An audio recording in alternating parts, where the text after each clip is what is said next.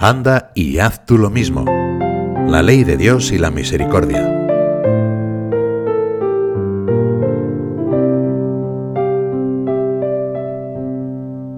Un doctor de la ley se acercó en cierta ocasión a preguntar al Señor qué debía hacer para conseguir la vida eterna.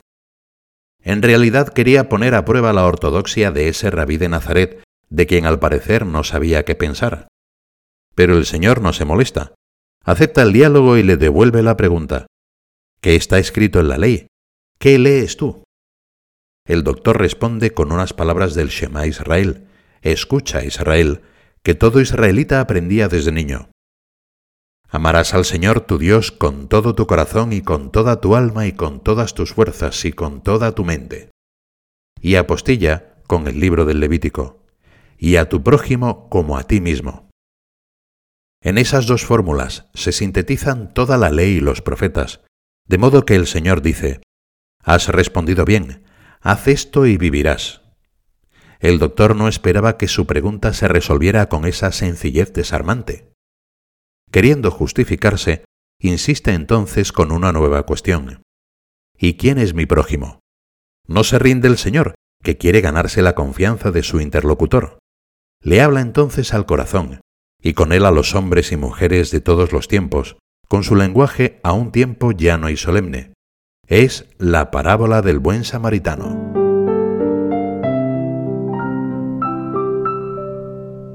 Hacerse prójimo.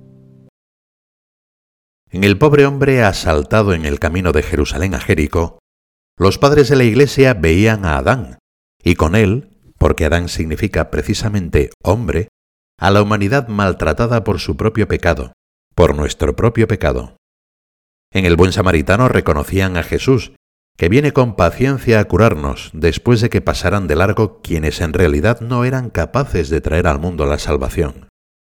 Él, en cambio, sí puede y quiere, Así imagina una antigua y venerable homilía su encuentro con Adán, que es también encuentro con cada uno de nosotros, en su descenso a los infiernos.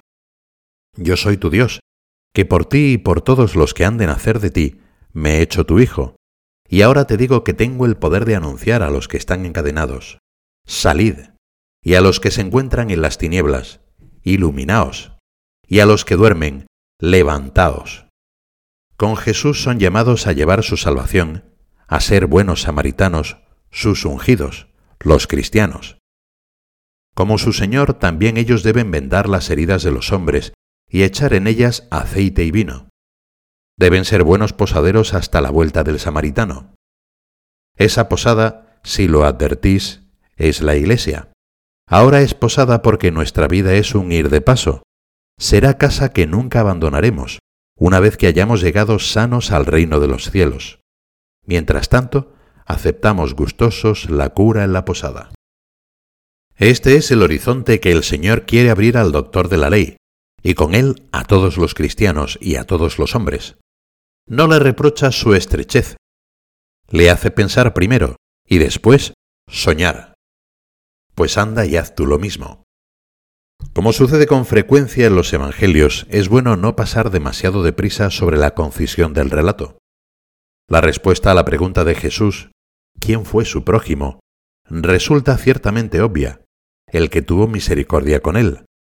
Lo que no es evidente, en cambio, es por qué el Señor hace esa pregunta que da la vuelta al planteamiento del doctor de la ley. Jesús invierte la perspectiva. No se trata de reconocer al otro como mi semejante, sino de ser capaz de hacerme semejante al otro. Ante una actitud estrecha, que delimita el campo de acción para hacer el bien, sopesando, por ejemplo, si los demás pertenecen a mi grupo o me devolverán después el favor, el Señor responde invitando a levantar la vista, a ser él mismo prójimo. La palabra prójimo pasa así, de calificar a un tipo de personas que merecerían mi atención, a convertirse en una cualidad del corazón, pedagogía de Dios que da la vuelta a la pregunta ¿a quién hacer el bien? y así la transfigura. Lo que era materia de discusión y casuística en las escuelas rabínicas, donde estaba el límite hasta donde tenía que compadecerme de los demás, se convierte en un reto audaz. El cristiano, decía San Juan Pablo II, no se pregunta a quién debe amar, porque preguntarse quién es mi prójimo ya implica poner límites y condiciones. La pregunta legítima no es quién es mi prójimo, sino de quién debo hacerme prójimo. Y la respuesta es, cualquiera que sufra necesidad, aunque me sea desconocido, se convierte para mí en prójimo al que debo ayudar. Es la proximidad, neologismo del Papa Francisco, que nos recuerda nuestra vocación a ser próximos a nuestro prójimo, a ser islas de misericordia en medio del mar de la indiferencia.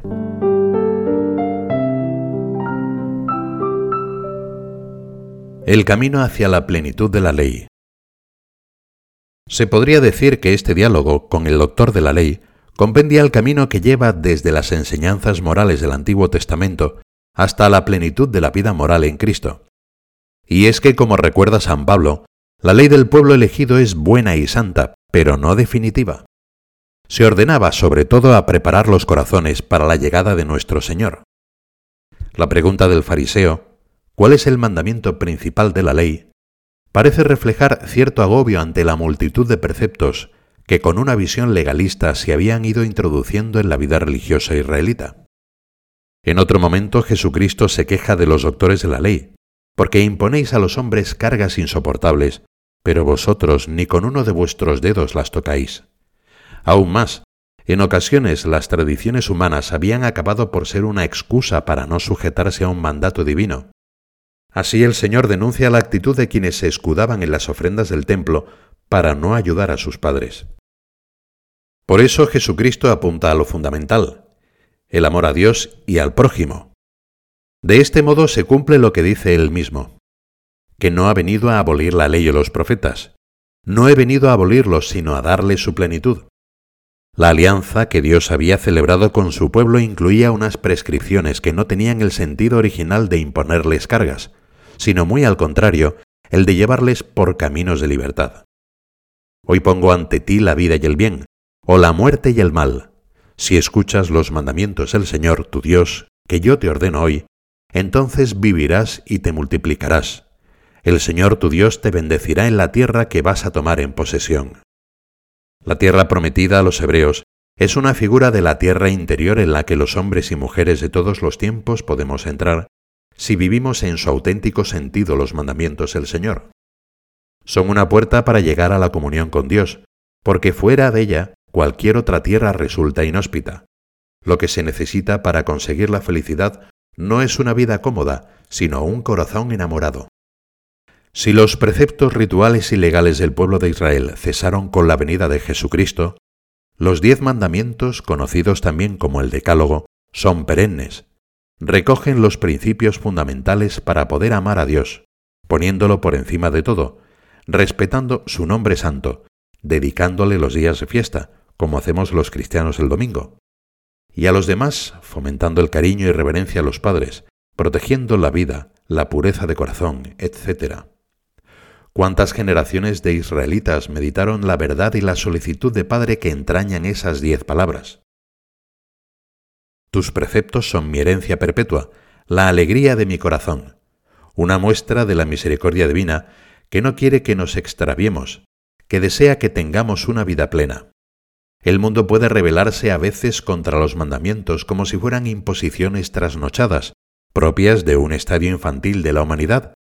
Pero no faltan ejemplos de cómo se desmoronan las sociedades y las personas cuando creen que pueden ignorarlos. Las diez palabras del Señor son las constantes del universo interior del hombre. Si se alteran, su corazón se desfigura.